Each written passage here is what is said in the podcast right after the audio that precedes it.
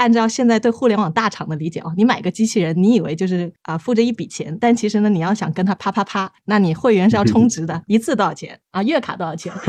然后年卡多少钱？等你在兴头上，他先给你来段广告。大小马聊科技，用毒辣视角聊科技热点。Oh, my life is changing every day. 每周聊三个科技热点，我是小安妮，我是大卫，我是电动人马。好，我们先聊第一个话题。电动车已过时，机器人才是下一风口。这也是很多观众一直点名想我们聊的话题啊。比如我们的老朋友 P P P 熊就想听我们聊聊机器人在工业领域的渗透。还有网友本不平凡也说，特斯拉不仅仅是电动车，而且是长着四个轮子的智能机器人。包括前段时间我听那个马斯克接受 TED 专访时候也说啊，特斯拉机器人 Tesla Bot 比汽车更重要。那我看很多网友都给这个 Tesla Bot 还起了一个中文名叫特斯拉爆头，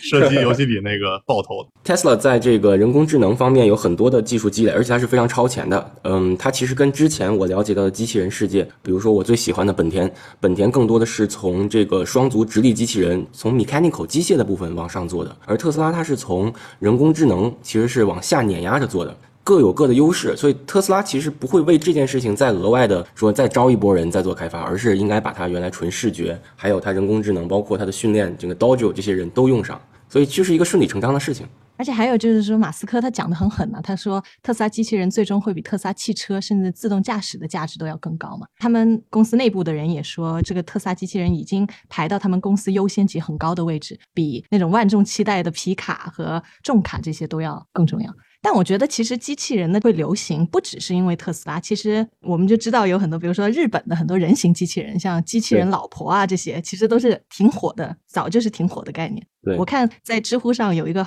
啊很火的问题是说，日本机器人老婆上市，不要彩礼，不要车房，平时又不用哄，大家怎么看？然后最火的那个回答是说，他按照现在对互联网大厂的理解哦，你买个机器人，你以为就是啊付着一笔钱，但其实呢，你要想跟他啪啪啪，那你会员是要充值的，一次多少钱啊？月卡多少钱？然后年卡多少钱？好，等你在兴头上，他先给你来段广告，你想跳过广告吗？那还得充值。感觉这个机器人还没开发出来，它的机器人商业模式都已经先开发出来了。对，日本的机器人走的是一个人形机器人的这个开发路线，就是因为它为了应对少子化和老龄化社会，所以它的机器人都非常可爱，就是陪伴为主，就是以服务陪伴为主。而美国的机器人开发更多的，嗯，我不能说长得很像 Terminator，就是，但是你看，比如说 Boston Dynamic，它所有的这种人形机器人都像机器，其实对吧？对，它是非常像机器，而且它在开发初期呢，因为它的很多经费来自于美国国防部，实际上是为了战争做准备的，就是或者说它是本身就是战争机器的一部分，所以这个是跟日本的开发理念是完全不同的。哎，我觉得你说的这个很有意思，因为我是读文学的嘛。那我们都知道，文学艺术不同国家的人就会创造出不一样的。但其实机器人它也是不同国家会创造出不一样的机器人。我前几天还读到有一个就是学术报告，专门研究啊日本和德国在机器人技术的文化差异的。它其中呢就说到，像西方世界，就像刚才大卫说的，会更喜欢那种更像机器的机器人；日本就更是人形化的那种机器人。其中还有一个我觉得挺有意思的点，像在德国，他们主要的那个机器人是运用在工业领域，然后呢，对机械臂，然后呢，他们的整个应用领域是比较窄的。这篇学术报告其实是一个德国人写的，他最后的结论就是说，德国人要想在机器人领域像日本人那么应用那么宽泛，其实他们就要对机器人整个概念是要更加的开放。对，日本人是从叮当猫开始嘛，就是对机器人其实就是一个人类的朋友，对人类的朋友，然后是一个陪伴我们的角色。对，你看日本的整个文化当中，它是有这种机器人文化的。无论是街头的贩卖机，当然你可以把街头贩卖机理解为它是一个小机器哈。这个的渗透率在日本是非常高的，而且日本的就说上一代人，包括这一代人，他是在嗯在阿童木、在高达这些动漫的陪伴下成长的，他本身潜意识里就有这么一个东西，就是说这个是我们啊可能生活的一部分。其实上我很喜欢的一个公司就是本田。叫技术本田嘛，本田什么都做，从飞机到摩托车，它还有它自己最著名的阿西木，可能是为了纪念那个阿西莫夫吧，所以叫做本田阿西莫。然后阿西莫这个项目今年很遗憾已经停产了，但是它还会留下来很多衍生品，比如说就是呃，如果你腰不好，那它会有一个护住你的腰，并且给你大腿发力的这么一个设备，或者说本身这个人他有一些有一些残疾，那么他怎么用这个义肢来帮助你行走？还有这种平衡车或者生产线上让你减少步伐的这种设备，哎，它都是在融入你的生活。就是说把阿西木这个产品可能呃胳膊腿和大脑都拆掉，然后再把它变成新的产品融入到你的生活，这是一个开发路径。然后 Boston Dynamic 呢，就是一路刚到底，反正越来越像 T 八百，你知道吧？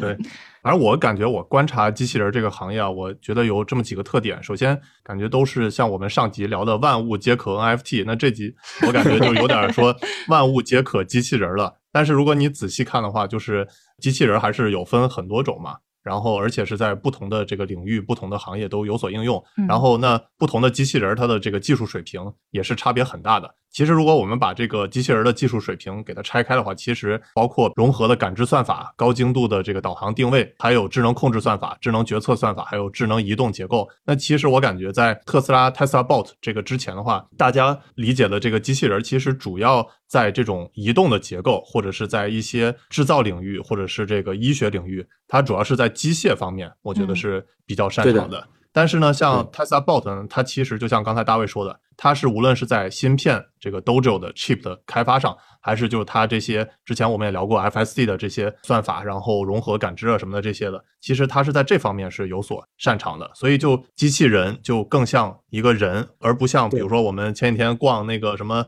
按摩椅，我也都说是什么按摩机器人，然后还有扫地机器人，但是其实这个技术含量是差别很大的。第二个特点，我感觉就是，除了像一些机器人在垂直领域的应用，就比如说在医学领域做手术，然后还有制造方面，比如说我们经常聊的那个车厂，就是冲焊涂总四个步骤，它都有什么冲压机器人、焊接机器人啊，就这些比较垂直领域的应用。其实，在面向大众机器人这些消费者机器人的话，我感觉商业模式还跑的不是非常的通，盈利没有很好。就是比如说。呃，刚才大卫也聊了，就是波士顿动力嘛，Boston Dynamic 那家公司，其实也是卖了三次，对，几经转手，首先卖给 Google X，就卖给 Google，然后又卖给了那个软银，然后软银没钱了以后，又卖给了那个韩国的现代。韩国现代，啊，你知道他卖给韩国现代之后，连跳的舞都变成 K-pop 了，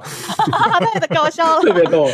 我我回头可以拉一个视频给大家放一下，就直接变成韩国女团了，太逗了。其实就是我觉得还是没有把这个商业模式。跑特别通，就很多那个之前我们也看到机器人，比如说索尼很早也就出各种的机器人，但主要都是在那些什么科技展馆，然后什么展会上跳舞，对吧？拿来秀肌肉的。对对对，包括我们中国的一些机器人公司也都是在春晚上跳舞嘛，对吧？还有很多的公司是我的母校哈工大做的，但其实这个。很多都是用于展示，但是真正的实际用途，然后能解决一般消费者的问题，我觉得还是没有，就是没有特别的跑通。它不像比如说特斯拉，它其实在做那个 Tesla Bot 的时候，它就比较明确的就是想说要帮助人类解决一些。自己不想干的，比如说除草啊，或者是那个菜啊、买菜啊、做家务，反正这就这些事情。但是现在目前还是期货呀。那我们看那个上次发布会，Tesla Bot 就找一个人形的演员穿一个那个衣服 跳了一段尬舞，对吧？呃，还没有真正形成产品。呃，我还是挺期待之后就是下一届特斯拉的那个 AI 大会能真正展示一些这个 Tesla Bot 实际的真正的机器人，而不是一个人在那尬舞。本田公司和这个 Boston Dynamics 都花了二十多年。就是从这个双足直立行走开始做，所以就如果大家看他过去的纪录片，还有那些图片，他光这个两条腿就做了二十多年，可能有十代左右的双足，双足这个腿非常不容易。就是说，呃，这其实是一个机器人开发路径的问题，就是我们是不是想让它变得越来越像人？因为人是双腿直立行走的，还是说它用任何形态，只要它能立在那里，然后移动就可以？这个也是机器人行业的一个。怎么说呢？一个大讨论吧。就有些人说没有必要非得两条腿啊，它为什么不可以四条腿呢？就做成机械狗？为什么不可以是个轮子呢？就是轮式机器人。但是阿西木和这个 Boston Dynamics 都是在两条腿上花了很大的力气。然后我看这个 Tesla 这个 Tesla Bot 也是两条腿，所以我不知道它这个部分最后会怎么解决。当然，这个可能未必是 Tesla 最擅长的地方。那么 Tesla 最擅长的地方应该还是刚才 Danny 有提到的，从传感器融合到这个定位到决策，就是整个这个 FSD 那一套东西吧，把它移植过来，然后做一些针对家庭环境的一些优化。因为之前他做的都是针对这个交通环境、交通场景的嘛。哎，你说的这个点特别有意思。就刚开始的时候，我们专注机器人，就是啊，让它的两个腿很好使。然后慢慢慢慢的呢，就让他的手也很好使了。像那些医疗 AI 现在的那种，就是做手术的机器人，其实就是相当于他们的手也很利索，能够做那种很微创的手术。我其实最近跟了一个就是医疗 AI、医疗机器人方面的大牛聊，他就说了一个很有意思的观点啊。我问他现在的医疗行业的人，医生啊这些，他们接不接受这种医疗机器人？他就是说这个因人而异，但是总的来说呢，如果是在医用机器人领域。通常比如说是诊断决策的，他们医生都会是比较保守的，不想用机器人。但是如果是说解放他们、提升他们效率的，他们就会很欢迎机器人。所以也印证了刚才你们说的点，在诊断，就是说他去下决策这个流程里面，其实现在机器人还是很不完善。对，就那个望闻问切的。就是对你要感知和决策的时候，还是对机器人不太放心嘛？这其实我也觉得就是特斯拉 Tesla Bot 重点发力的点。然后这里我也推荐大家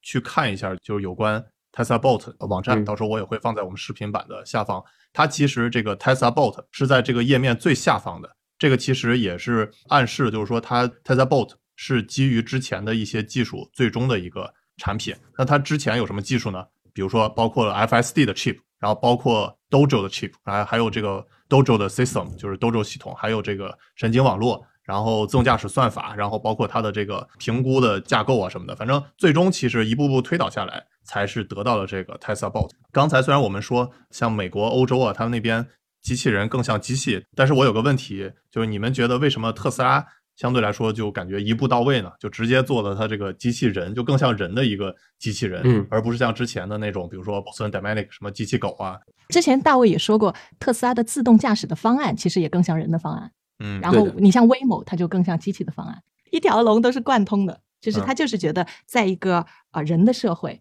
应该是用人的那套逻辑去做。我不知道大卫怎么想。嗯，其实我觉得还有一点就是，除了刚才我们说的，他做的更像人，他怎么才能在商业领域有一个爆点呢？如果他继续做成这个呃四足，比如说机械狗，那 Boston Dynamics 都都玩烂了，对吧？或者说做成带轮子的那个 Amazon 推出了一个叫 Astra 这个家用小机器人，这些其实已经市场上有了，或者说大部分公司都掌握了，所以 Tesla 没有办法在这个领域再说我是一个绝对很厉害的机器人，所以一定要做双足，而且要做类人型机器人，这个是很难的。嗯，类人型机器人不只是在机械部分和 AI 这方面难，还有一些控制精度，包括如何让这个手啊，说简单点就是你捏一个鸡蛋是捏，那你捏一个杯子也是捏，你怎么判断出它是鸡蛋和杯子，并且给的力是相应的，就不会把鸡蛋捏爆，或者说把杯子捏碎？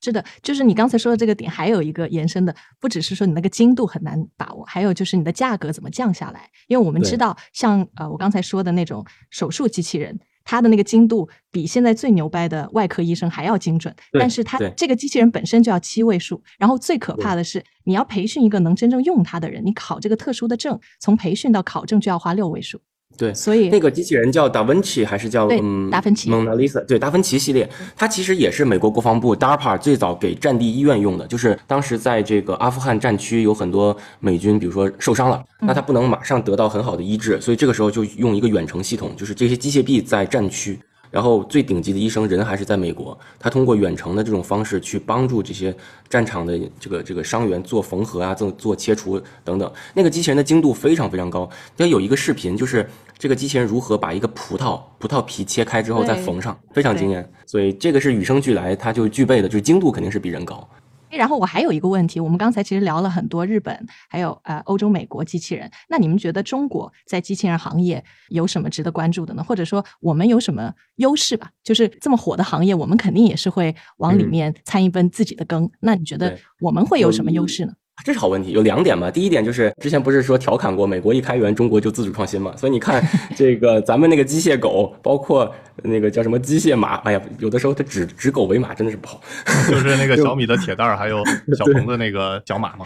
对。然后呢，就是你会发现这种这种产品如雨后春笋般突然就都出现了。这个是中国比较擅长的地方，就是我快速大规模量产，然后我把它产业化。所以这个机械狗的价格在中国就变成白菜了。就是甚至你可以呃几千块钱买一个就在家玩儿，但之前 Boston Dynamics 那个狗应该是六万多美金，还是挺贵的。对，一个就是我们技术应用落地的能力是很强，而且我们的市场也更大嘛。比如说像这个美的收购了库卡，这些都是一部分的布局，而且这个是非常好的，就是我们有足够的制造业可以去养活这些机器人公司。之前是因为中国的制造业产业升级还没有那么强，那现在它整个产业升级上来之后，包括中国的人力成本也在上升，所以对机器人的需求量是非常非常大的。嗯，但这里的机器人，咱们指的是泛泛的机器人，就不是说一个人形机器人，就是一个机械臂，它也算一个机器人，对吧？那一个带识别系统的一个呃摄像头，加上一个什么传送带，它也可以叫机器人。这个是一个泛泛的机器人的定义。还有就是我们的产业链也更齐全嘛，这个对于机器人制造其实也是一个优势。对，就是量大嘛，量大之后整个成本摊销下来就便宜了。当然还有一个就是国内，你像这些机械狗啊，呃，我觉得更多的是类似一个玩具或者陪伴，就是它还不是用在战场上，就像 Boston Dynamic 的这种开发路径，这东西是给海军陆战队用的，这个倒我都没看见。我看了中国也有一个什么牦牛一样的类似机械狗啊，也是四足机器人，但是也没有真的在军队开始使用。对这个机器人在娱乐行业其实还是蛮有意思的。日本我就看到有一个猜拳机器人，专门跟你石头剪刀布的。对，其实我觉得中国有一家公司是特别值得注意的，就是大疆啊。而且我最近也刚买了一个它的最新的产品 Mini 三 Pro，这里不是恰饭啊，但是我是真觉得它的这个技术迭代的很快。然后包括它给那些车做那个激光雷达。然后还有它这些各种的无人机的技术，我觉得真的是呃很厉害。然后包括我看网上还有那种博主去对它的那个无人机进行暴力测试，就什么浇水啊，拿呃灭火器喷它呀，然后就各种的暴力测试，有点像那个之前踢那个波斯顿 Dynamic 那个狗的那个那个感觉。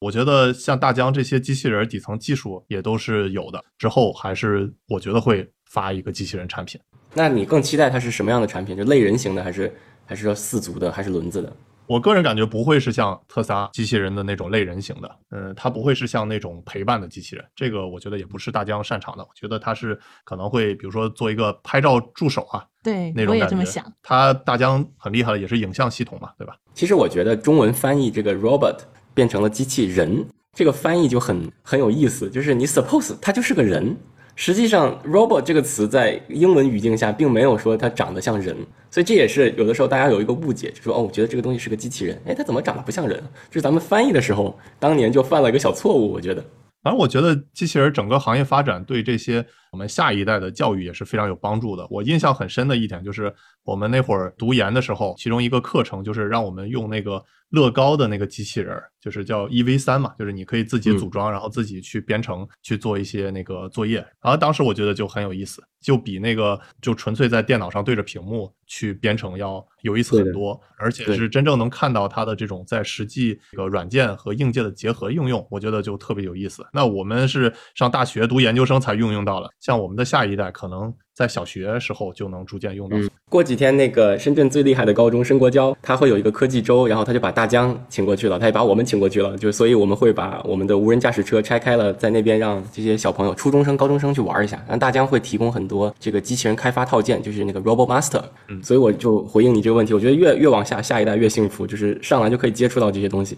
重新定义起跑线了。对对对，刚才大卫提到的那个大疆的那个是那种像小坦克的那种。也是叫机器人嘛，但是还是主要是给这个儿童用的这种，就是教育的，就有点像那个乐高的那个刚才我说的 EV 三的机器人。但是我是觉得之后可能会针对成人有一些更多的应用的机器人。你一说到成人两个字，感觉味道都变了。为什么要 叫成人？有点像艾玛刚才说的那个日本的那个情感机器人哈，谈恋爱女朋友机器人了。大小马聊科技，用毒辣视角聊科技热点。Oh, my life is changing every day. 好，我们接着聊第二个话题。马斯克怒怼 ESG 到底是个啥？这也是前段时间我看很多公司都发布了自己的 ESG 报告啊，包括腾讯、理想、小鹏等等。呃，说实话，刚开始我都不太了解这 ES 报告是个啥，直到后来呢，我看到马斯克发了一条推特，他就在这个推特里怒怼了 ESG，他说 ES 就是个骗局。所以呢，我就以这个看热闹不嫌事儿大的心态，就开始研究这个 ESG 了啊。艾玛，你要不要先给大家普及一下，到底这个 ESG 是个啥？这个 ESG 其实就是英文里面那个 Environment、Social Responsibility 还有 Corporate Governance 的缩写，就是环境、社会责任和公司治理。其实它说白了呢，就是跟财报不一样的点，就是财报主要是重点看财务数据的嘛，它这个就是相当于给了你另外一种评判公司价值的评价标准和评价工具，就有点像你看像港姐啊、世界小姐啊这个，我们会有最上镜小姐这种是评哪个最好看的，然后还有另外一个评那个友谊小姐。就是评最 nice 的那个美女，所以 ESG 报告和财报也也有点这个味道。就 ESG 看的是你公司对于环境、对于社会，还有你公司内部治理方面的一些绩效。然后它比较重要的一个点就是，它是可以量化，而且可以跟别的公司去做比较的。对，这也是马斯克为啥生气的点嘛。他 因为给特斯拉 ESG 这个评分分太低了，然后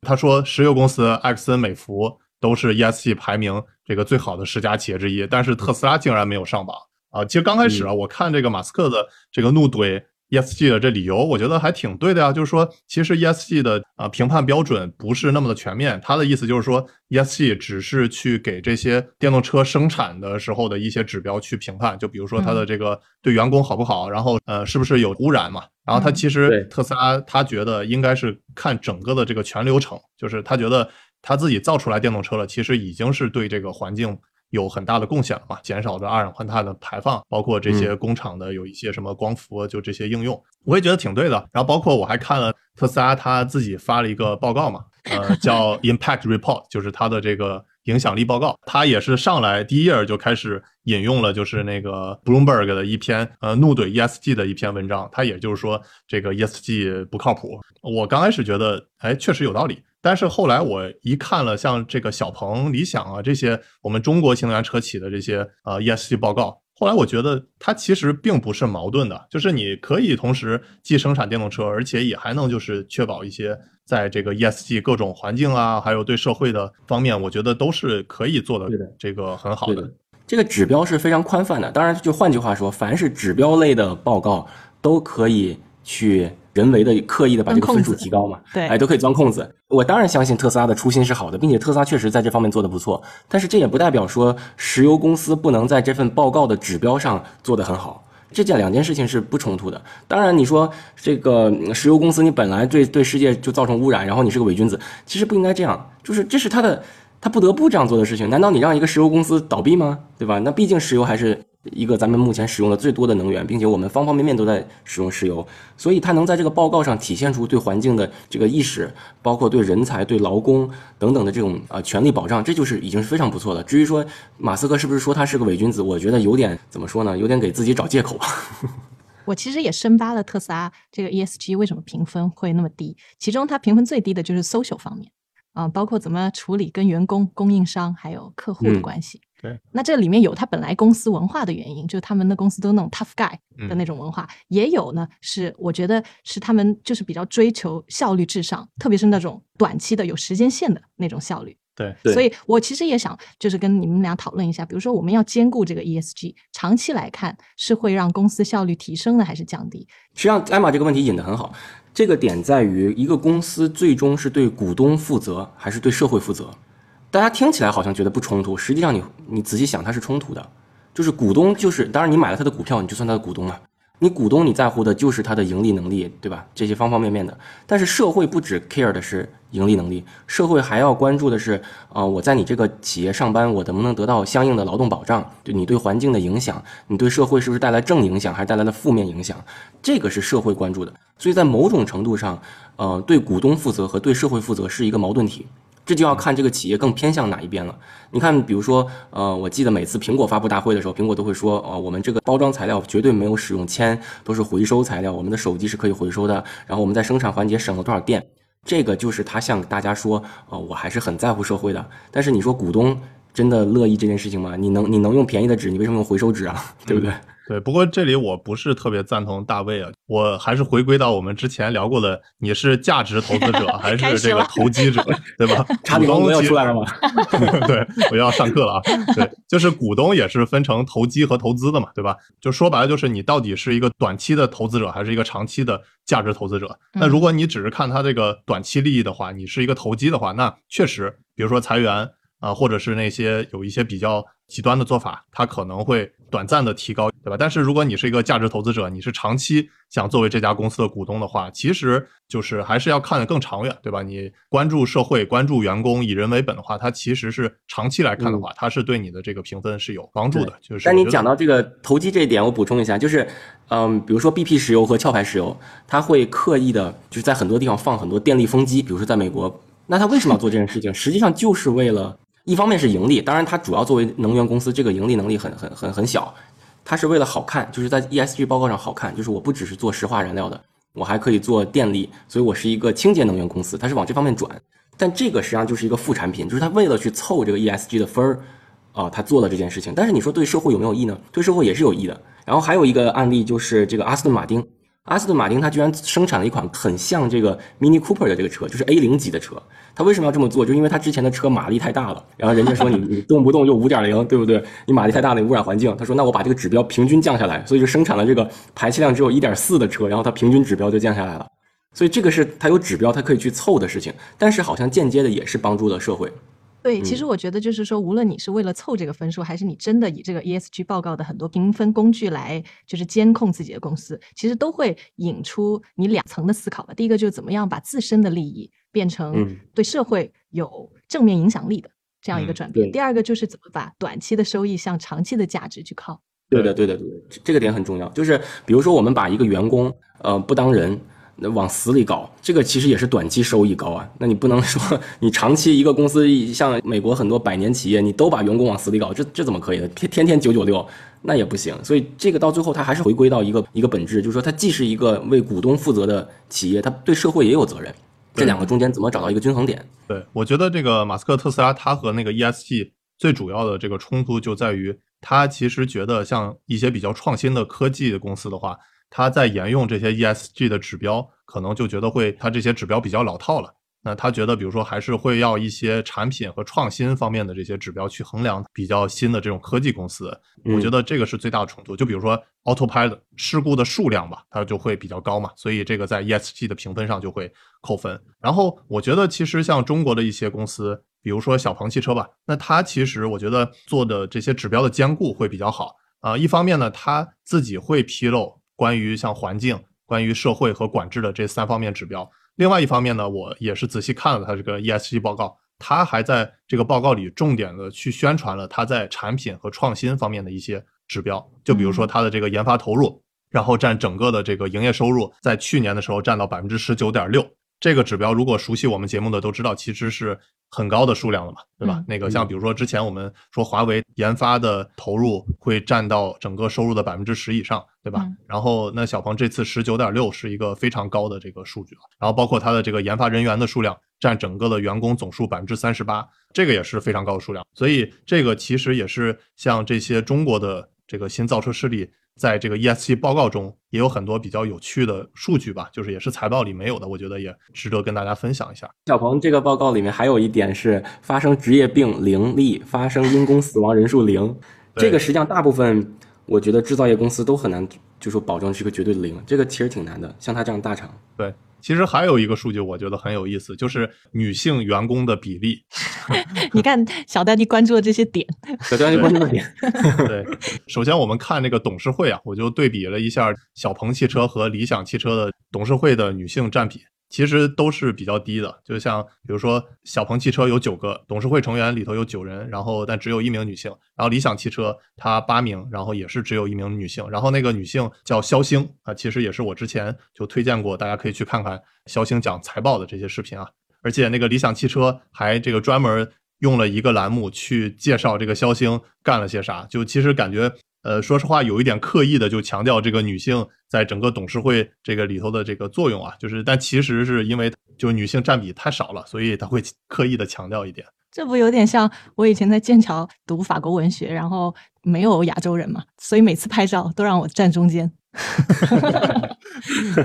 对，而且还有一个数据会比较有意思，就是女性占整体的员工数。本来就是比例会比较少，然后随着层级逐渐升高的话，它这个女性占比其实是越来越低的，所以这也是提醒我们吧。我觉得还是要更加重视女性在职场方面的表现。嗯，当然，当然，这个我很我很在乎。就是我们在招人的时候，就是说，如果能招一个女工程师，那我肯定会会考虑招这个女工程师，而不是像很多人想的说啊，这女工程师将来结婚怀孕了怎么办？实际上就是它对整个一个公司文化，包括它的多样性带来的好处是非常非常多的。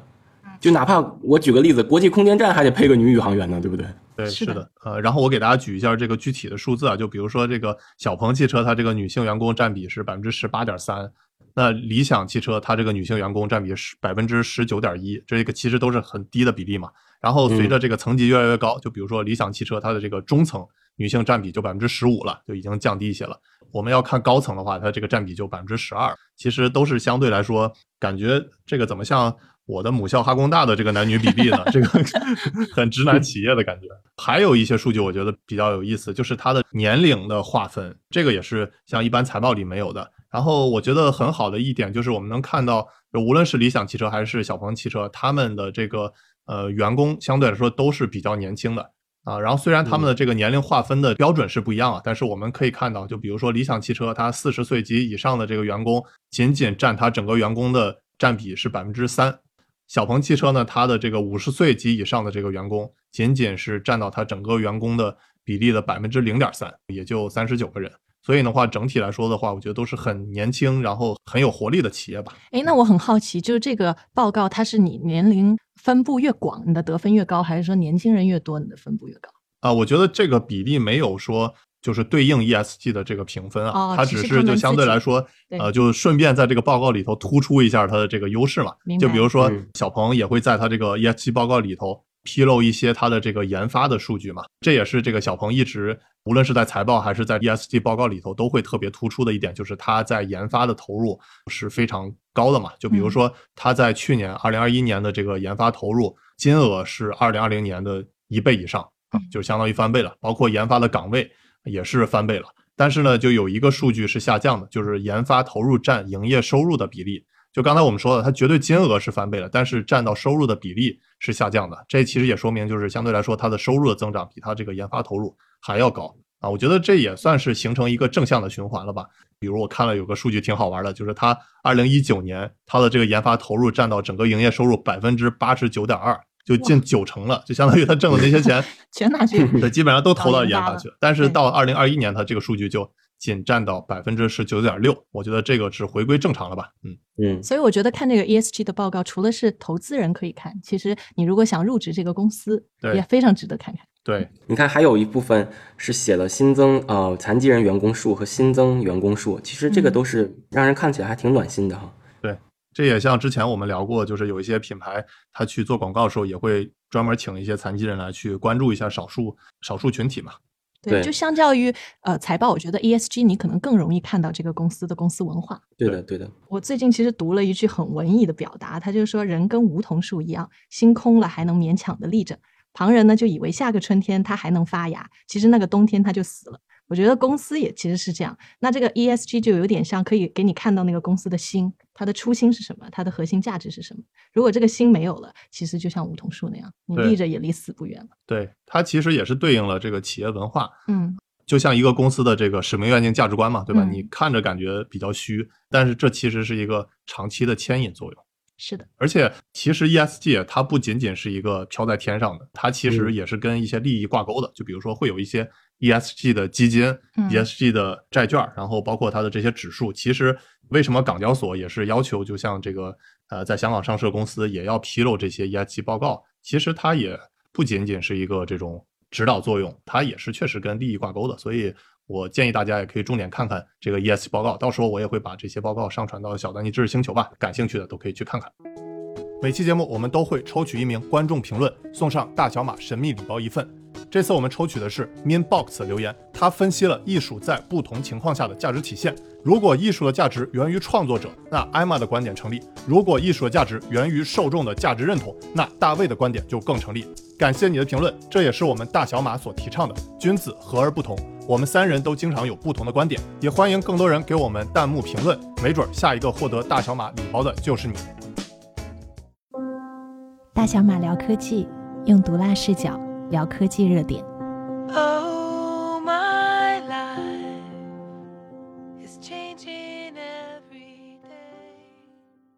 好，我们接着聊第三个话题：Airbnb 退出中国，民宿凉凉。这其实也是前两天 Airbnb 在中国官网上发了一个公告啊，标题叫“爱存千里，前路相迎”，感觉还挺文艺的一个标题啊。但其实是说了一件很惨的事情，就是说 Airbnb 准备退出。在中国的这些民宿业务了啊，出境游的这些房源还是存在的啊。就是你们对这个新闻怎么看？嗯，怎么说呢？这是一个很遗憾的事情，但是侧面也反映了目前第一个是，就是疫情对整个行业带来的冲击。当然不只是 Airbnb，就整个酒店业、旅游业带来的冲击都是前所未有的。所以实际上，作为 Airbnb，我觉得很有可能就是他觉得，那我在持续在中国做这么一个呃运营，他可能也不会带来特别多的收益，他干脆就不做了。当然，也有可能这是个短期行为，就是等这个呃疫情过去了，也许他还会回来。我是这么想，因为呃一个公司中国大陆的盈利能力摆在那里，那他可以自己做选择。对，其实这个也是我觉得很多啊媒体的观点啊，但是我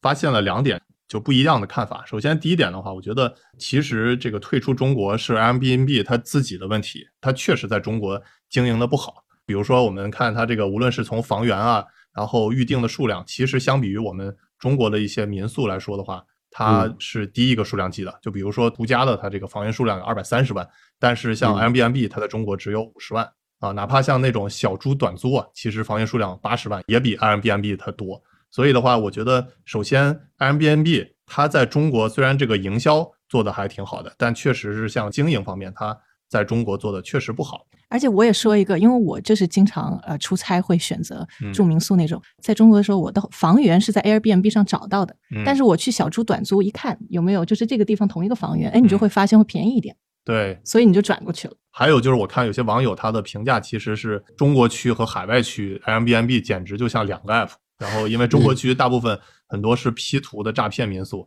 呃，价格比酒店还贵。那海外的话，它就体验感觉 Airbnb 会更好一些吧。这其实也是反映了就是 Airbnb 在中国确实经营的不好啊。这个我觉得并不能只是把这个问题怪罪在疫情方面。我觉得这个第一点。然后第二点的话就是。很多人都说这个 Airbnb 有多惨啊，尤其是这个疫情对 Airbnb 影响是非常大。但是呢，我仔细扒了一下它这个财报啊，我发现其实 Airbnb 现在过得可好了。你看 它最新的这个二零二二年 Q 一的这个财报啊，它的订单数其实是超过了一百万，而且是相当于创了历史的新高。然后包括它还公布了一个数字叫 GBV，就是 Gross Booking Value。呃，有点像那个中国电商公布的那个 GMV 的这个数据啊，嗯，其实就是年同比增长百分之六十七，这个其实也是疫情它恢复的相对来说是非常好的啊。然后还有就是它的这个 revenue，相比于三年前，也就二零一九年 Q 一的话，它增长了百分之八十；相比于一年前，也就是去年的 Q 一的话，它也增长了百分之七十。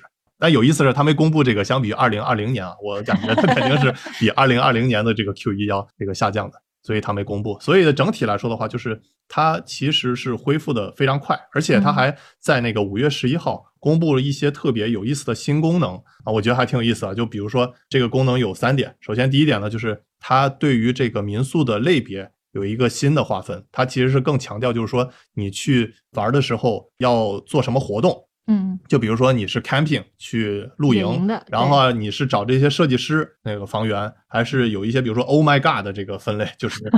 就就给你惊喜。什么分类啊？我看了有一些图片，比如说在森林里一个民宿是一个潜水艇样子的哦，就就感觉其他的在树上的一棵呃，就一棵树上的一个房子。对对对，其他的这种房源，因为之前其实更多是基于价格、基于这个定位去分类嘛，它专门是更强调就是你基于活动。基于场景的，对，基于场景的这个这个很有意思。对，然后第二点呢，它的这个功能我觉得也很有意思，它是你一次旅程，你相当于可以定两个 home，就是两个这个地点去住。因为 Airbnb 看一下自己后台数据啊，有差不多一半的订单都是 trips 超过一周。甚至以上，所以明显感觉就是订 Airbnb 这个民宿的这个停留时长要比订这种普通的酒店时长要多嘛？那这其实也是给了他们一个机会，就是你可以推荐一些相关的这些住宿地点，就是你可以一次相当于订两个这个地点，那就相当于有点像 Airbnb 牵着你去旅游计划走啊。就是一般原来我们都是自己定计划嘛，对吧？这个相当于它有点算法推荐你去完这个民宿，然后去下一个民宿。我觉得这个还挺有意思。然后第三点就是对消费者预定的话更有那个保障，它推出了一个叫 Air Cover 的这个有点像保险的产品。所以整体来说，我觉得一方面就是 Airbnb 并没有大家想象的过得那么差，其实过得很好。另外一方面，它还是有一些很新的功能值得大家关注啊。你们是不是也是这个 Airbnb 还挺重度的用户啊？是非常重度，非常重度。有没有什么比较有意思的？经验跟大家分享一下。嗯，有，因为就是你去一个地方哈，你不只是说想住一个酒店这么简单，你更多想体验一个它当地的特色。所以 Airbnb 上确实会有很多，比如说我喜欢我去意大利，这家人特别会做那个 gelato，还有在美国，他是一个黑胶唱片的收藏者啊，你这个对你来说就太有意思了，对，特别有意思。对啊，还有一个是他们门口就是一个他们自营的一个老书店，所以可以住在老书店的上面，相当于说住在图书馆里的感觉。啊，这些体验都非常好。对，我就觉得你可以进入到他们的生活，这个是一个很颠覆我的。我在大学的时候呢，就喜欢上了啊演戏剧，其中一个原因就是因为你可以沉浸到另一个人的生活和他的视觉嘛。但是我的演技不太行，所以后来呢，这个沉浸到别人的生活里面，这个体验就 Airbnb 带给我了。嗯，我觉得这个是很神奇的一个体验。可能也是因为这个原因，所以他们退出中国。其实，在我们中国的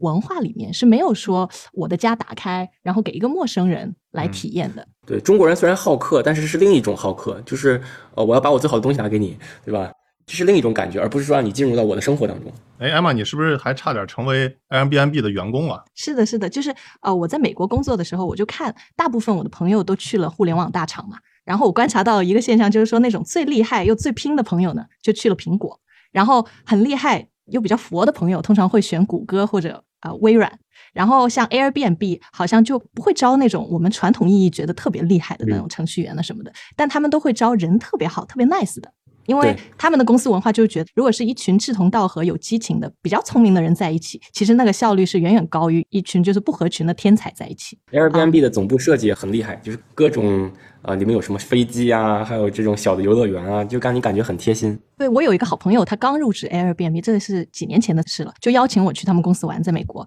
然后他们当时有个很有意思的规定，就是说如果你刚入职，要在一个月之内带你的好朋友或者家人来公司，给他们做导游，就带他们 tour 一圈公司。嗯，我觉得这个规定就很聪明，因为首先你新人来到公司肯定是有点胆怯，而且不熟悉这个公司嘛。但是呢，你这样一邀请亲朋好友进来，哎，马上你就变成了一个主人那样的角色，你的角色和心态就就会变了。嗯，然后还有就是你的朋友肯定跟你都是志同道合，然后都在同一个 level 的嘛，所以你带朋友过来，其实也是一个很好的吸引你朋友进入这家公司的一个手段。嗯，好的招聘手段。是的，是的。然后我听那个有个播客 GGV 的创业内幕嘛，他其实也讲过，他们去 Airbnb 总部参观的时候，他上午去的 Airbnb，下午去的这个 Uber，嗯然后明显感觉这俩家的这个风格差别很大。上午去 Airbnb 的时候，感觉员工都白白胖胖的，然后都很佛，而且感觉各种欢乐，会议室都布置成那种在嗯 Airbnb 上这个比较有名房东的那个布局，然后甚至连什么瓶瓶罐罐、酱油醋什么都在那个会议室里摆了，有水间也是那种彩色粉红气球，很可爱对的。很可爱的。嗯，然后呢，那个下午去了 Uber，就感觉这个一帮黑黑瘦瘦的呃黑黑瘦瘦，然后耷拉着眼睛，黑眼圈比较严重的，就是很干的，就明显感觉这两家无论是企业文化，然后员工的这个状态风格都不太一样啊。Uber 有一点就是我去他总部的时候，他们是提供就是五点多以后提供啤酒的，对，然后他们的这些工程师就一边喝着啤酒一边码代码，就说这这样码出来代码比较浪漫，比较比较飘逸。对，然后我也推荐大家可以去 Airbnb 官网看看，虽然它这个民宿住不了吧，但是我们可以学习一下它的这些，无论是设计啊，还有它这些创意案例，我觉得都是还挺有意思的。首先，它这个设计是非常审美在线，我觉得其实跟那个苹果的风格还是有类似之处的。包括它这些营销案例，之前他还做过，比如说什么在中国住进彭于晏的家，然后还有什么 睡在长城上等等啊，我觉得还是挺经典的这些营销案例，很有意思的。它的这个投资者关系网站会很重点的去介绍他们一些比较有意思的这房东的家，就比如说我看到一哥们儿是在这个沙漠里头建了一个 Airbnb 的这个民宿的房子嘛，很有意思，里头家里都放了什么仙人掌啊什么那些东西啊，我觉得看了我都想体验一下住一下了。这个其实也是，就你能看到它这家公司的这个价值取向。我觉得虽然就是说它是连接两头嘛，一头是住宿的用户，另外一头就是这些房东，但是我觉得他还是更看重的这些房东，因为毕竟他是把他这些房东捧起来了，整个的这个社区文化都起来了。嗯啊，另外一点，我也觉得就是，其实 Airbnb 更像一个大的社区，它其实不只是搞这些房子嘛，连接的这些房东和这个住户。对我觉得还有一点，也是我之前体验到很有一点，就是他会搞那种活动，体验式的，啊、体验式活动。我印象比较深的啊，我之前参加过两个他的这个活动，一个就是我去西班牙的时候，就是有一个历史写作家。然后他会在马德里的城市里头，然后带我们去看当年西班牙内战各个有名的场景，然后给我们讲那个背后的故事。最有意思的是，我参加第二个活动，就是有关吃的活动，就是有两个法国的留学生在马德里，他带我们大半夜的去一个 food tour，就相当于各种的隐秘的餐馆，然后一会儿这家店吃两口，比如吃点这个火腿。另外一家，然后吃点它当地特色的那种什么各种小吃。呃，一晚上去了有七八家店吧，然后就就各种走街串巷的，然后体验各种它的美食，然后他给你讲故事，然后我觉得是一个很好的一个社交的平台，我觉得这点也挺可惜的。如果他退出中国这些业务的话，其实像这些活动，我觉得本来可以在中国做起来的，但是想看看有没有其他的这些平台啊。大家如果有的话，也可以这个弹幕或评论里头推荐一些。对我也参加过两个我印象特别深的这种体验。第一个呢，就是啊，在法国是一个喜剧演员带你逛罗浮宫，他就是一边跟你讲超搞笑的段子，一边介绍罗浮宫和里面的作品。其实我们普通人就是逛这种。艺术馆呐，博物馆都会很快就有点觉得累啊、闷呐，所以有一个专业人士，而且还是一个喜剧演员带你逛，真的特别有意思。还有一个就是比较重口一点的，是一个艺术家带着你写生，他是一个画家，然后带我们去他的工作室画一个全裸的女人。我对这个印象也是特别特别深。然后我就，小丹尼可以去，大卫都听入迷了。然后那个时候我就想起了一句话，就不是都说人到头来不是活一辈子，不是活几年几月几天，而是活那么几个瞬间吗？嗯，我觉得 Airbnb 它就是带给你这种感受。对，我觉得 Airbnb 还有一个特点就是，它其实是很少有房东和房客他会。特别认真的写各自的这个评论，这个其实有点类似这种弹幕文化的感觉，就是那个评论也多，弹幕也多，对吧？这个有点像那个民宿界的 B 站的感觉，是不是？我我感觉我给他们认真写评论，我觉得是正常的，因为他们就是相当于招待我们。对。但是我没想到，就是他们也会很用心给我写评价，而且把我吹的我都感觉像水军写的，有点像我们大小马下边的评论了啊。你还想听我们大小马聊什么科技主题呢？欢迎给我们评论留言，顺便点个关注，我们下期再见。Changing every day.